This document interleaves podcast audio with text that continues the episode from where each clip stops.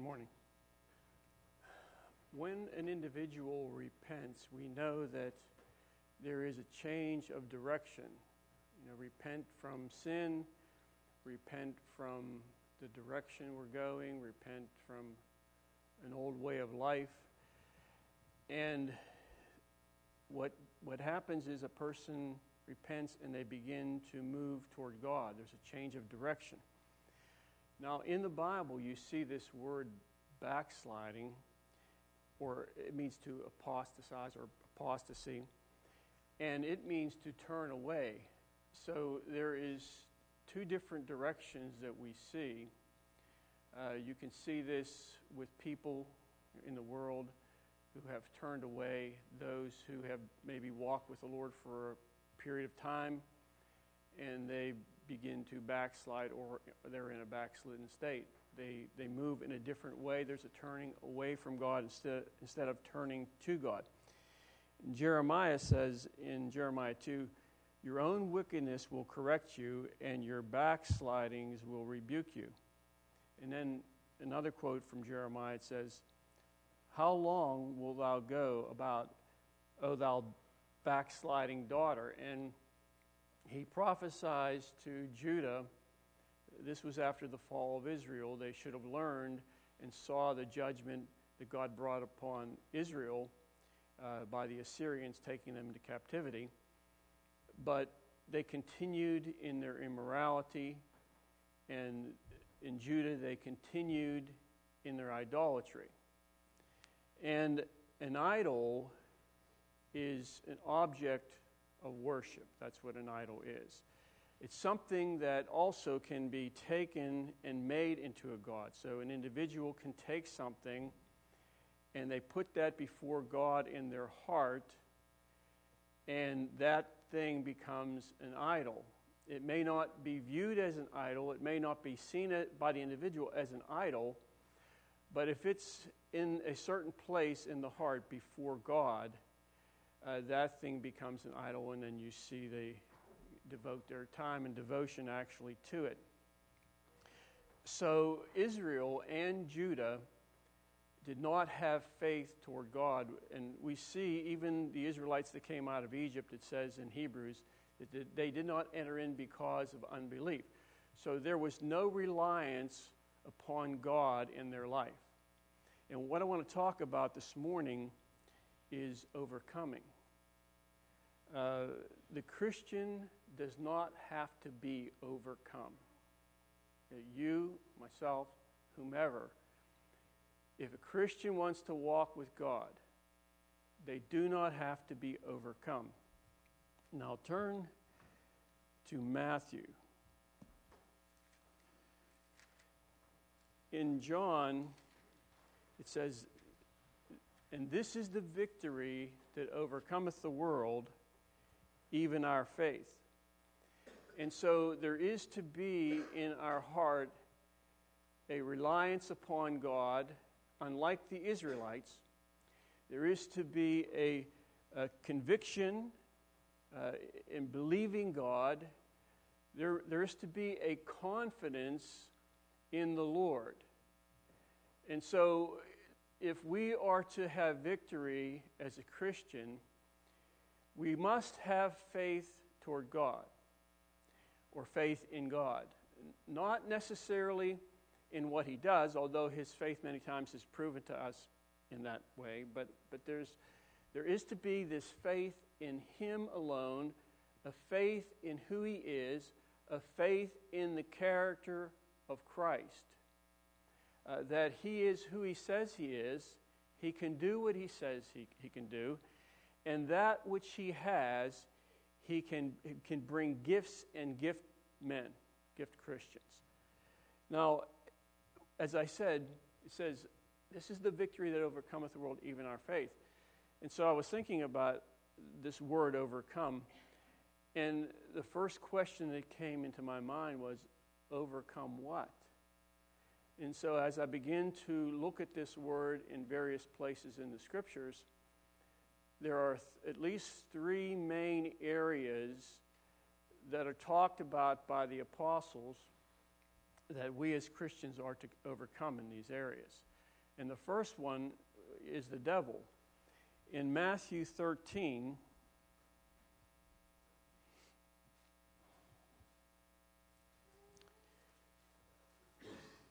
verse 19. Now, this is talking about the parable of the sower. When anyone hears the word of the kingdom and does not understand it, then the wicked one comes and snatches away what was sown in his heart. This is he who received seed by the wayside. So there is no understanding, there is no awareness, or there is no perception that God is the one who has sown this seed.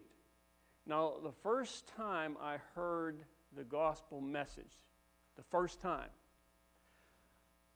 somehow I was able to determine or to distinguish between what I had been hearing in the religion that I was in and what I just heard, this word that was being spoken, these scriptures that were being quoted by a Christian. And right away, I was able to discern that, and my ears, so to speak, perked up. Now, I did not understand what was going on. I didn't quite understand, what was what. But I did know that there was a difference between what I had heard to that point and what I was hearing at that time. So the sower comes, the Son of God, through an individual, and he will sow seed, and the seed will come and will go into the heart, as it says here, when anyone hears the word of the kingdom and does not understand it, then the wicked one comes and snatches away what was sown in his heart. So the word is sown in the heart, and now certain things must take place in order for that to root. And of course, the soil condition of the heart is what's the key here.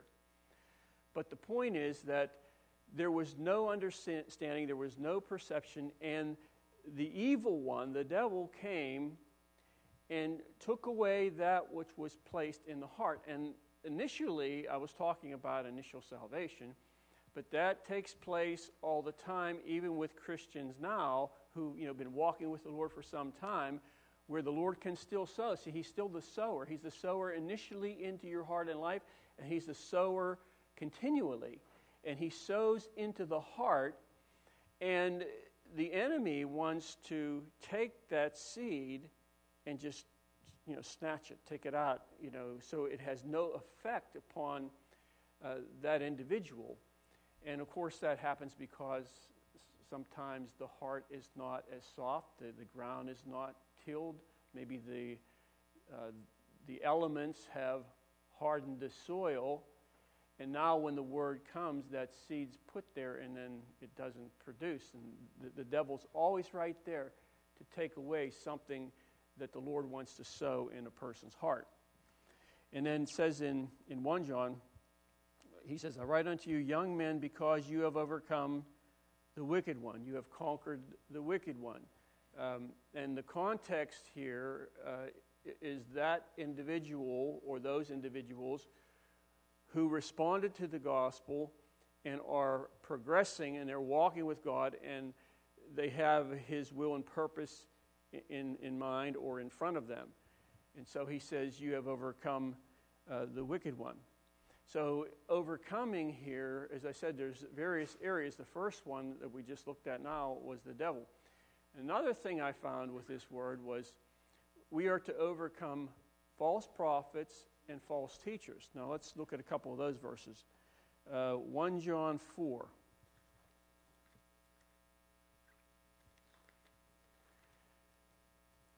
The thing about overcoming a false prophet or a false teacher is that the individual must be hearing and seeing in order for them to be able to understand or perceive that what is being said or done for that matter, but in particular what is being said is from the Lord or from some other source. See, that is why it's so important to gather together at church, to gather together among believers, that the Holy Spirit can flow and move. Because, see, you'll be able to, hopefully, after you sit in that environment for some time, you will be able to perceive sometimes the moving of the Spirit. You should be able to see certain things and how He's moving in a service. And so when a false prophet or a false teacher comes, because you have been attuned to the Spirit of God, now you can hear or you can see or you can perceive that something just isn't right. And there was an individual that was in the church some years ago, and I used to sit and listen, and some of the words were fine, but in my spirit, something wasn't right, and I knew it. So I was just watching, and then the Lord showed me in a dream what was going on. And so, you know, sometimes we can't put our finger on something, but still, see, we are to overcome in that particular thing. I mean, the Lord didn't take false prophets out of the church, false teachers out of the church. And by the way, I think there are more false teachers in the church today than Christians realize. It's just that they don't perceive. They accept anything, any doctrine, anything that's said because a person's behind a pulpit. That's not the authority by which you accept or reject something. You know, the Spirit of God is to be moving in your life, that you're able to see and perceive things. And so he says that in 1 John 4:4, you are of God, little children, and have overcome them. Now, who's the them? Who's the them? The them, go back in verse 1, beloved, do not believe every spirit, but test the spirits whether they are of God, because many false prophets. So he's equating here testing of the spirits. He's equating that to the false prophets. Because many false prophets have gone out into the world and into the church. And so he says here in verse 4, you have overcome them because he who is in you is greater than he who is in the world. So that whenever, you know, we come to Christ, the Spirit of Christ comes into us. And then hopefully as we walk on, we receive the infilling of the Spirit so that we are able to discern, and don't misunderstand what I'm saying, apart from the Scriptures. Now, of course, the Scriptures can teach us and help us discern things. But in certain realms or certain places, certain groups, you know, you will have to have something more within you to be able to discern certain things. And so he goes on here and he talks about overcoming. And I'll read this. I'll read it from two translations. I have one in my notes, and I want to turn there. This is in 2 Peter. You don't have to turn there. But this is interesting. 2:19. While they promised them liberty, and this is again speaking, let me see here, verse 1, but there were also false prophets among the people, even as there will be false teachers among you. And he's mentioned two groups here. He's mentioning false prophets and false teachers. Basically, what's being said, what they're saying, you know, same thing. But in verse 19 it says, but while they promise them liberty, they themselves are slaves of corruption, for by whom a person is overcome, by him also he is brought into bondage. And another translation says, they promise them freedom while they themselves are slaves of destructive habits. For a person is a slave, and this is what I want to show you here. For a person is a slave of anything that has conquered him or anything that has overcome him. So it doesn't matter what it is. You know, we can be overcome by, you know, we always think, you know, the devil, the world, and all that. But we can be overcome by some habit or some pleasure. Now, see, myself, I like to have a good cup of coffee. You know, nice double shot of espresso with some steamed soy milk. Ooh, it's really good. Some vanilla. And I drink that. But see, I really like that a lot. Now, I can't say that about a whole lot of things, but I like that. And every once in a while, I'll take that thing and I'll put it aside and I won't have it for that day. To make sure that that is not overcoming me. Now, that may sound kind of crazy and strange, but see, we can be overcome by just about anything. So let me read this again. For a person is a slave of anything that has overcome him. And I don't believe he's talking necessarily about the devil, although, of course, that applies. He says anything, anything. So, you know, a person can be overcome with the desire to go on a cruise or to go to the ocean. And I was reading this morning, I think it was in Revelation. I don't remember where it was. But the Lord, it says, at a point in time, there's not going to be a sea. All the people that like to go to the ocean, to the sea, there's not going to be a sea then. Probably, you know, the time when you have the New Jerusalem and, you know, the church and all that.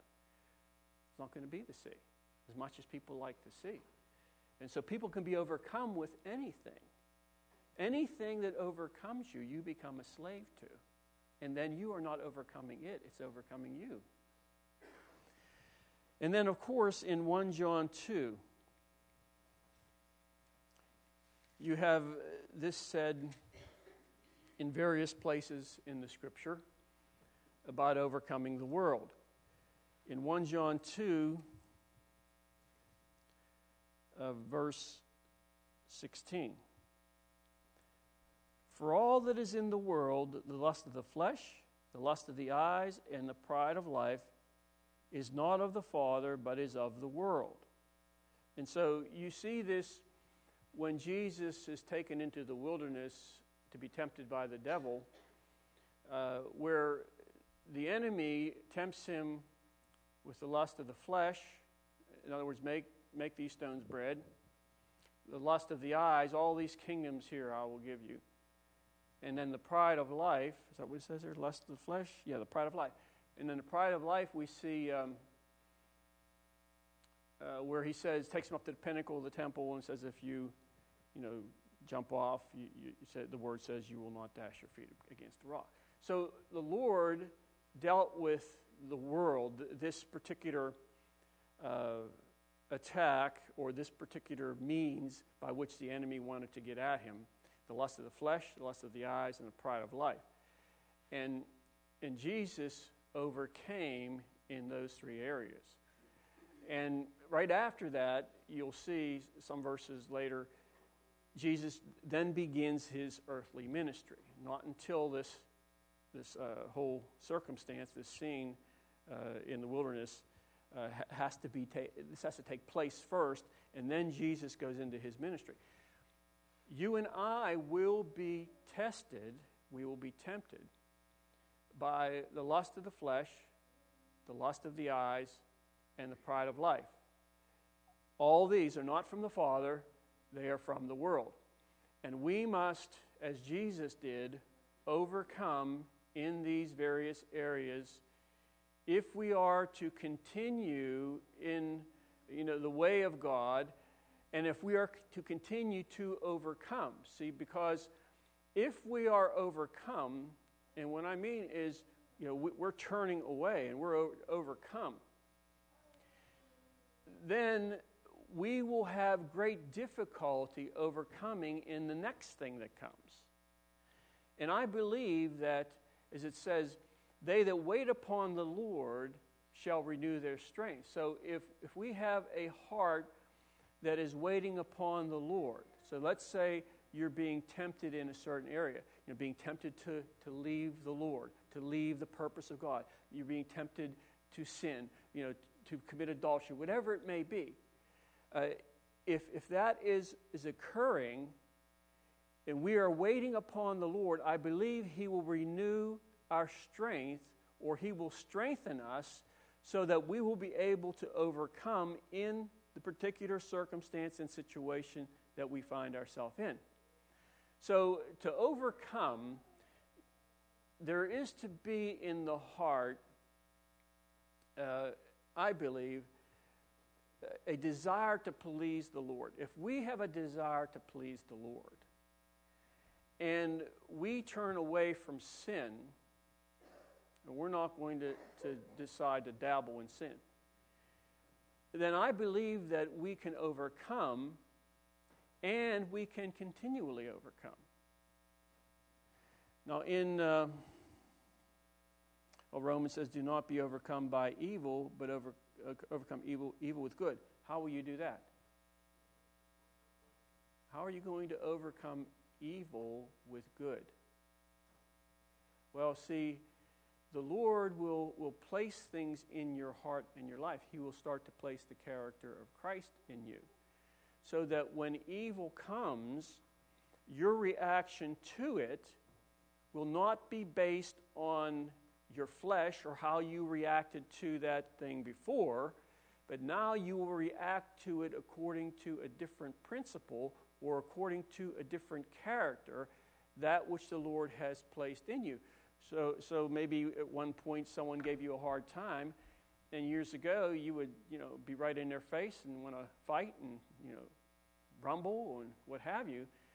And now some years later, because the Lord has done a work in you and has put certain things in you of His character, that the same situation, maybe even more intense, may come, and you can deal with it in a correct way, and you're not lashing out, you're not reacting the way you used to before, and now you can become an overcomer because you overcome evil with the good, not your good, but the good that Christ has put in you of Him.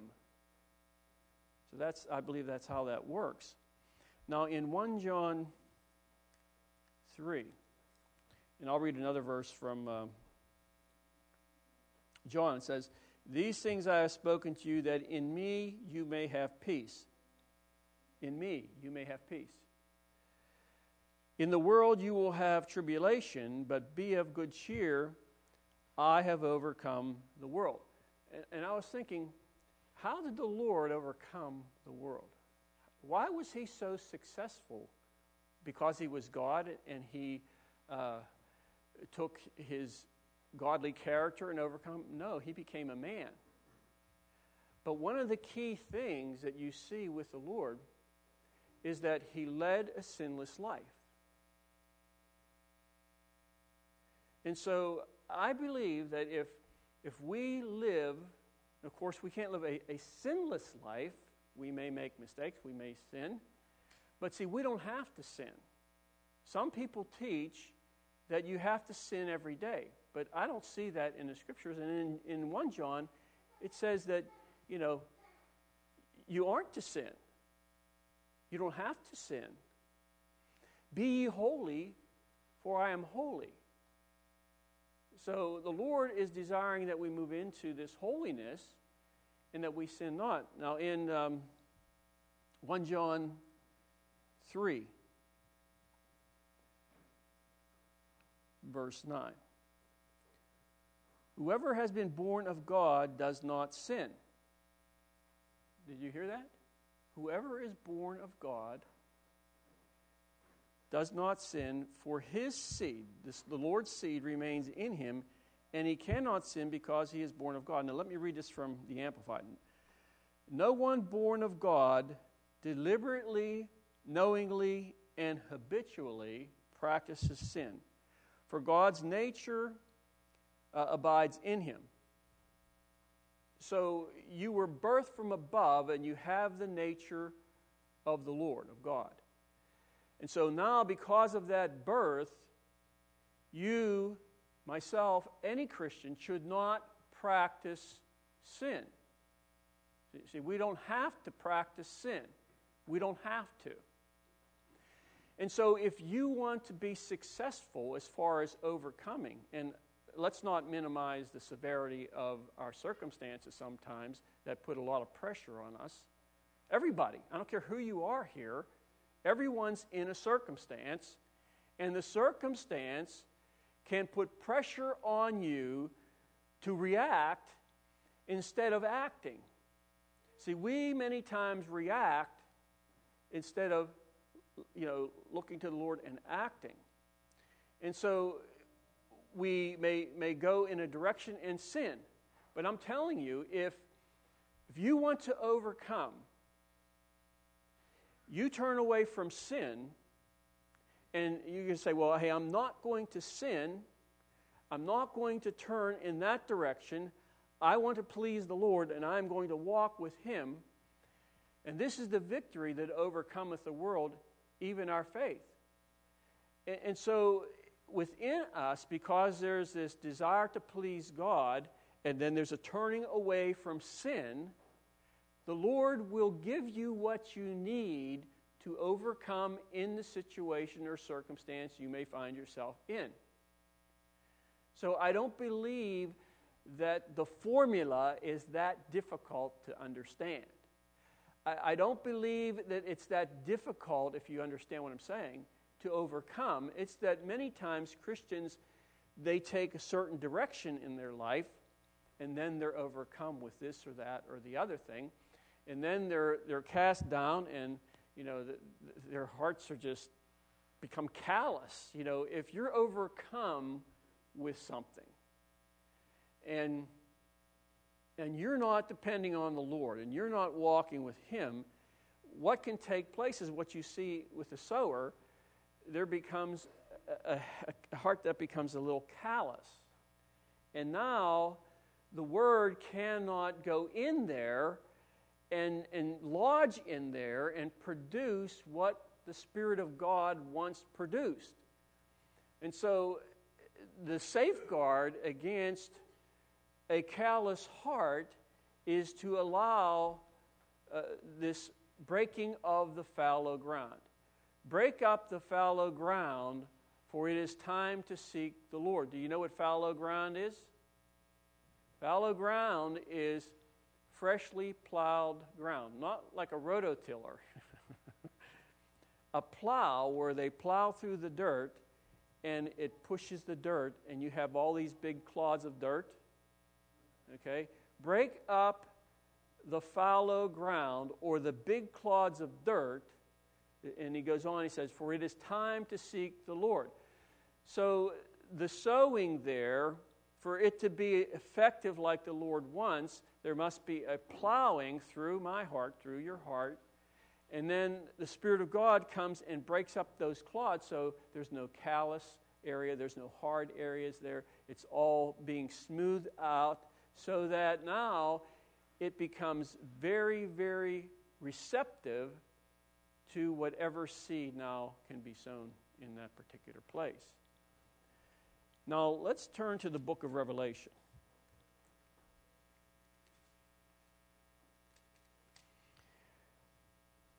Now, the book of Revelation, the word overcome is used, I believe, in that book probably more than any other place in the Bible.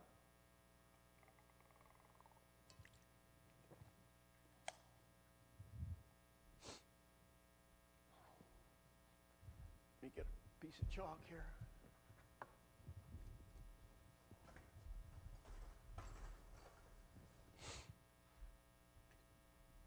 There are three things, I don't know if you're aware of this, there's three things that the Lord says to all seven churches in Revelation. One of them deals with overcoming, okay? Actually, he says to each of them, I know your works. He says to each of them, he that hath an ear to hear, let him hear what the Spirit is saying. And then the third thing he says to every church is dealing with overcoming. Three things. And to me, when I look at that, that means that those three things, and I'm probably going to teach on that in the future here, are extremely important. So in the book of Revelation, he uses this word overcometh.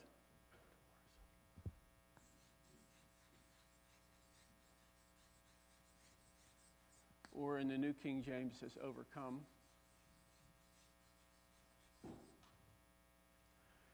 This is a present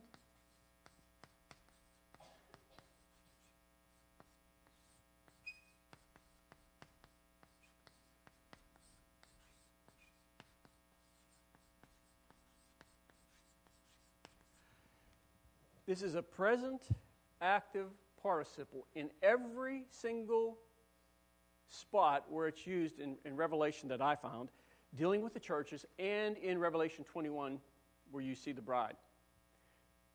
This word overcometh is present active participle. So this is how it is. I probably should read this. Okay.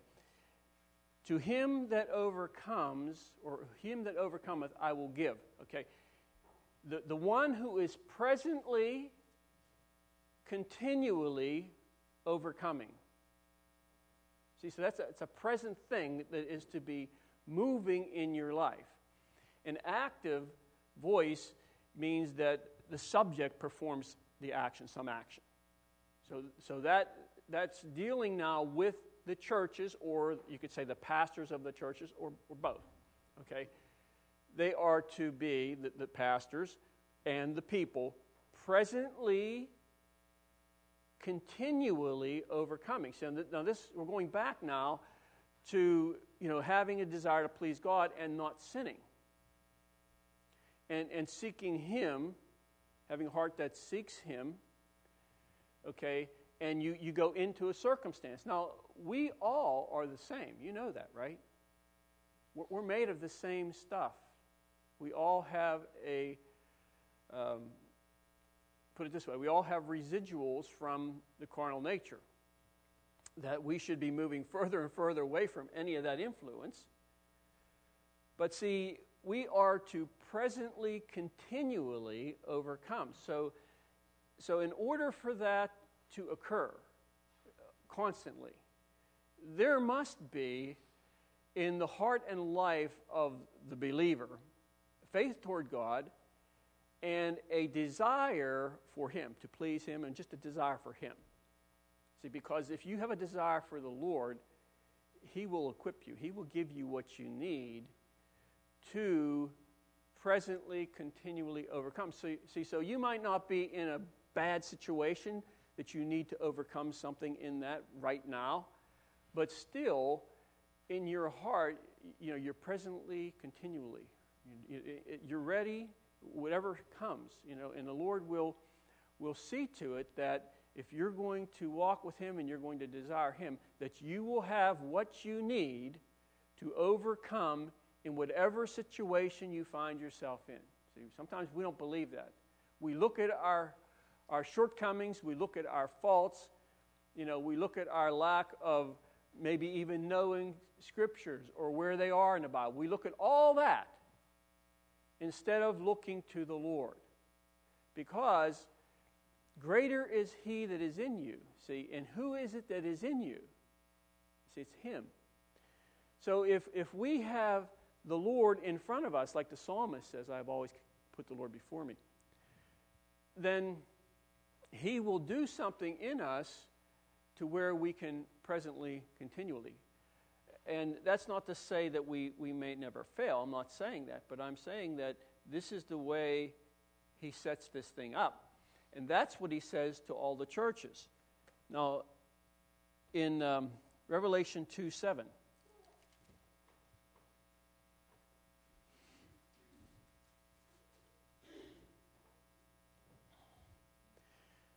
to him who overcomes. Now I'm going to read it like this. He that presently and continually overcomes, I will give to eat from the tree of life. So this feeding. He's talking about feeding. When he says the tree of life, he's talking about feeding from the life of God. That which the Lord brings to the individual to help them to do whatever.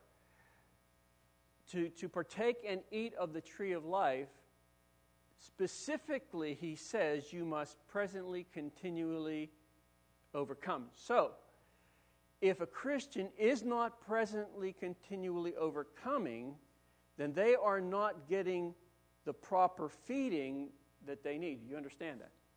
Understand what I'm saying? In Revelation 2:11, he who overcomes presently continually shall not be hurt by the second death.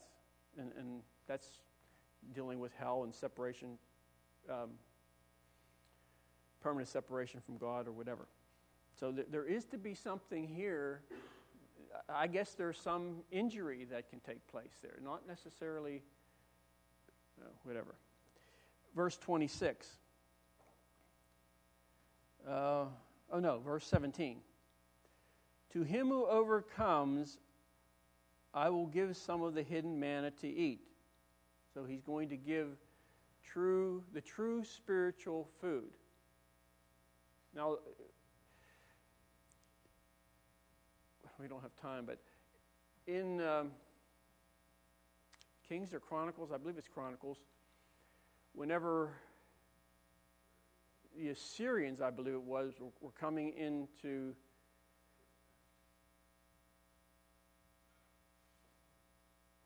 I'm not sure about this, but I think that it was King Josiah who took the ark, and one of the things that was in the ark was the manna, and they took that so that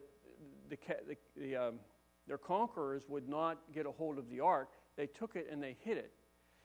And Jesus kind of uses that phraseology dealing with the hidden manna, but he's talking about, see, that's something that they were familiar with, what had happened. But he's talking about a different hidden manna. He's talking about the manna from heaven, the manna that God gives, the feeding that God gives. So he says here, to him that overcomes, I will give some of the hidden manna for them to eat. So that's two scriptures now that show that for us to have the spiritual feeding that we need, there must be overcoming in our life, or we're going to lack. Some Christians lack, and they're not being fed because there's a heart that's overcoming. In Revelation 3:5, excuse me. He who overcomes shall be clothed in white raiment. And I will not blot his name out of the book of life, but I will confess his name before my Father and before his angels. So he that overcometh shall be clothed in white garment. And that's dealing, I believe, with purity. So the being clothed in white garment is dealing with the purity of the individual. So, as you know, in James, it says that the trying of your faith produces patience. It says, or endurance.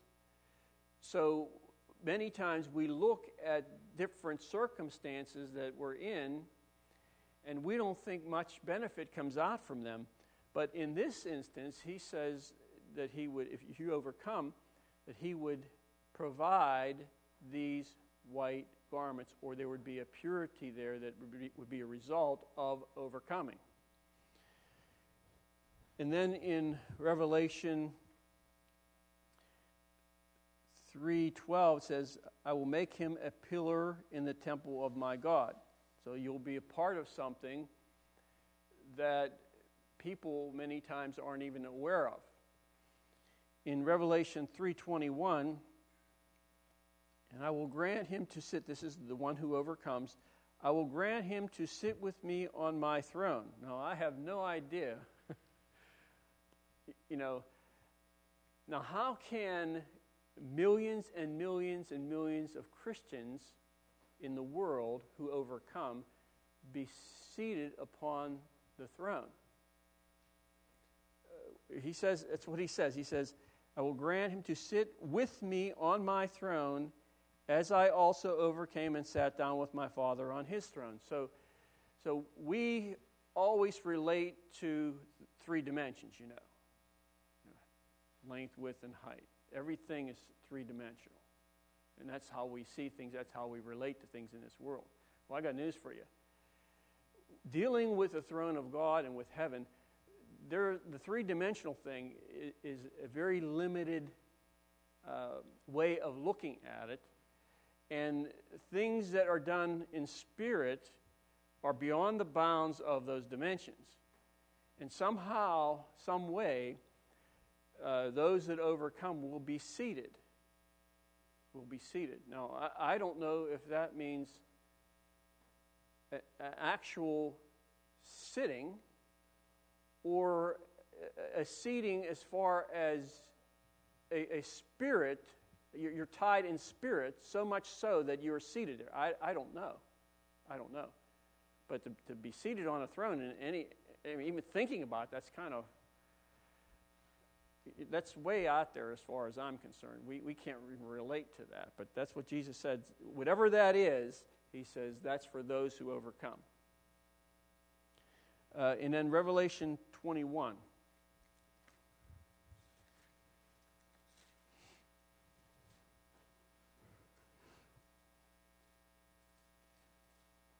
Verse 7. Excuse me. Now, the context here is dealing with the New Jerusalem. In verse 2, coming down out of heaven from God, prepared as a bride adorned for her husband. So that's the setting here. And even after that, verse 9, you see him talking about the bride. But he says in verse 7, he who overcomes shall inherit all things.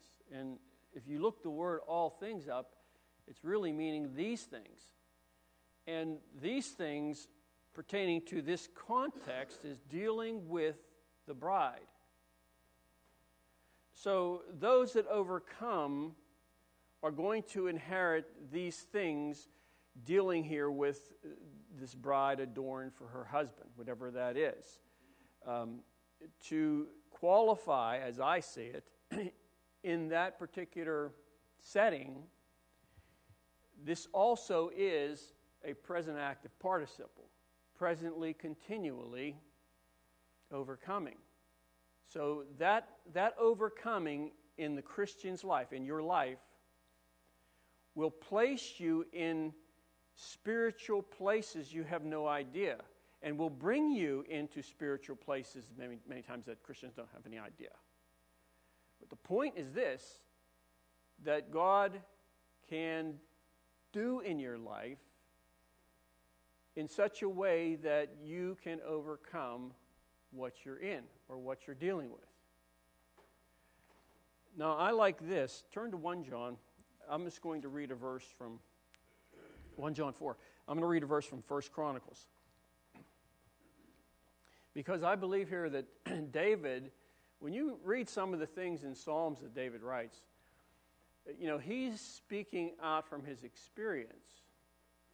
You know, when he says what he says here, he's speaking out from life experience, what he has seen and what he has gone through.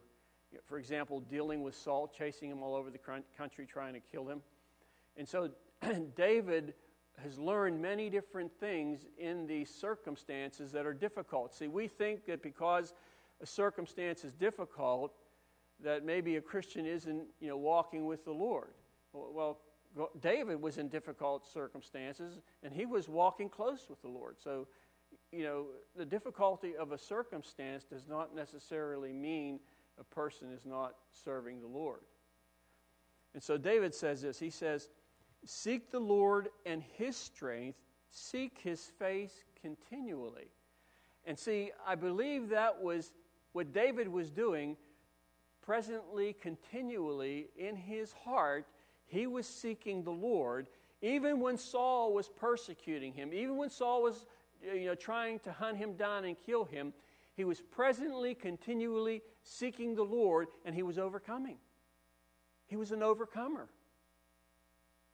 And so he has these words of advice. Seek the Lord in his strength. Seek his face continually. And that was internal. David wasn't in the synagogue every day, seeking the Lord, you see. He wasn't there. He was running for his life. He was moving different places in the country. But see, internally, and this is where it must take place, internally, he was seeking the Lord. And in 1 John 4, we read this before. You are of God, little children, and have overcome them, because greater is he that is in you than he that is in the world. And then in chapter 5, verse 4. For whatsoever is born of God. Now that's a passive verb, born, passive verb.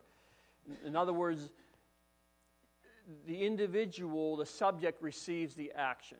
So there you are, you're the subject. And the Lord is going to do something in your life. See, you are receiving the action. That's a passive voice. So something is born, and I'm not talking about being born again. Initially, you're born again, yes. But John's not dealing with that when he's talking about this. He's talking about something being born in a person. For whatever is born of God. So whenever, let me give you an example. So let's say you have this issue with anger.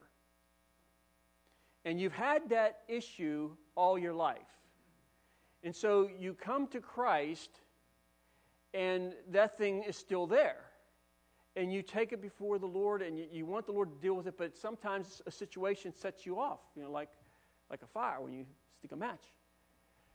So you're looking to the Lord, but that particular thing has not changed yet in your life.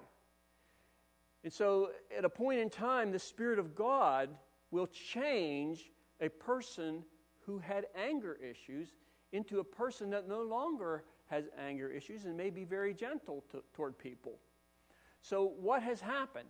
Well, something by the Spirit of God was born in them, and that birth overcomes the world. That overcomes the way they reacted before to those in the world or whatever. That whosoever or whatsoever is born of God overcomes the world, and this is the victory that overcomes the world, even our faith. Who is he who presently, continually, listen to this, read this, and you might want to underline this in your Bible and make a note of this. Who is he who presently, continually overcomes the world, but he who presently, continually believes? Do you know the word believe? In the New Testament, most of the time, I don't know, maybe all the time, I don't know, but most of the time when I've looked at that word believe, it means presently continually. It doesn't mean a belief that you believed back when. It means it's something that's active. It's presently continually believing. Okay. Who is he who is presently continually overcoming the world? But he who presently continually believes that Jesus is the Son of God, that Jesus is the one in whom you are receiving this hidden manna. Jesus is the one who is giving to the individual, to you, to whomever, what is needed in the situation. See, so all the provision for you to overcome is given. All the provision. All you need to do is walk with the Lord. You don't have to worry about what's going to come, what you're in. You walk with Him. You'll overcome. Don't think you won't. You have a desire to please God, and I believe that most everyone here, if not everyone, has a desire to please the Lord. And see, that very desire will help you and will give you what you need, of course, by the Lord, to overcome. And then I'll read a verse in Romans, and no wonder Paul says this.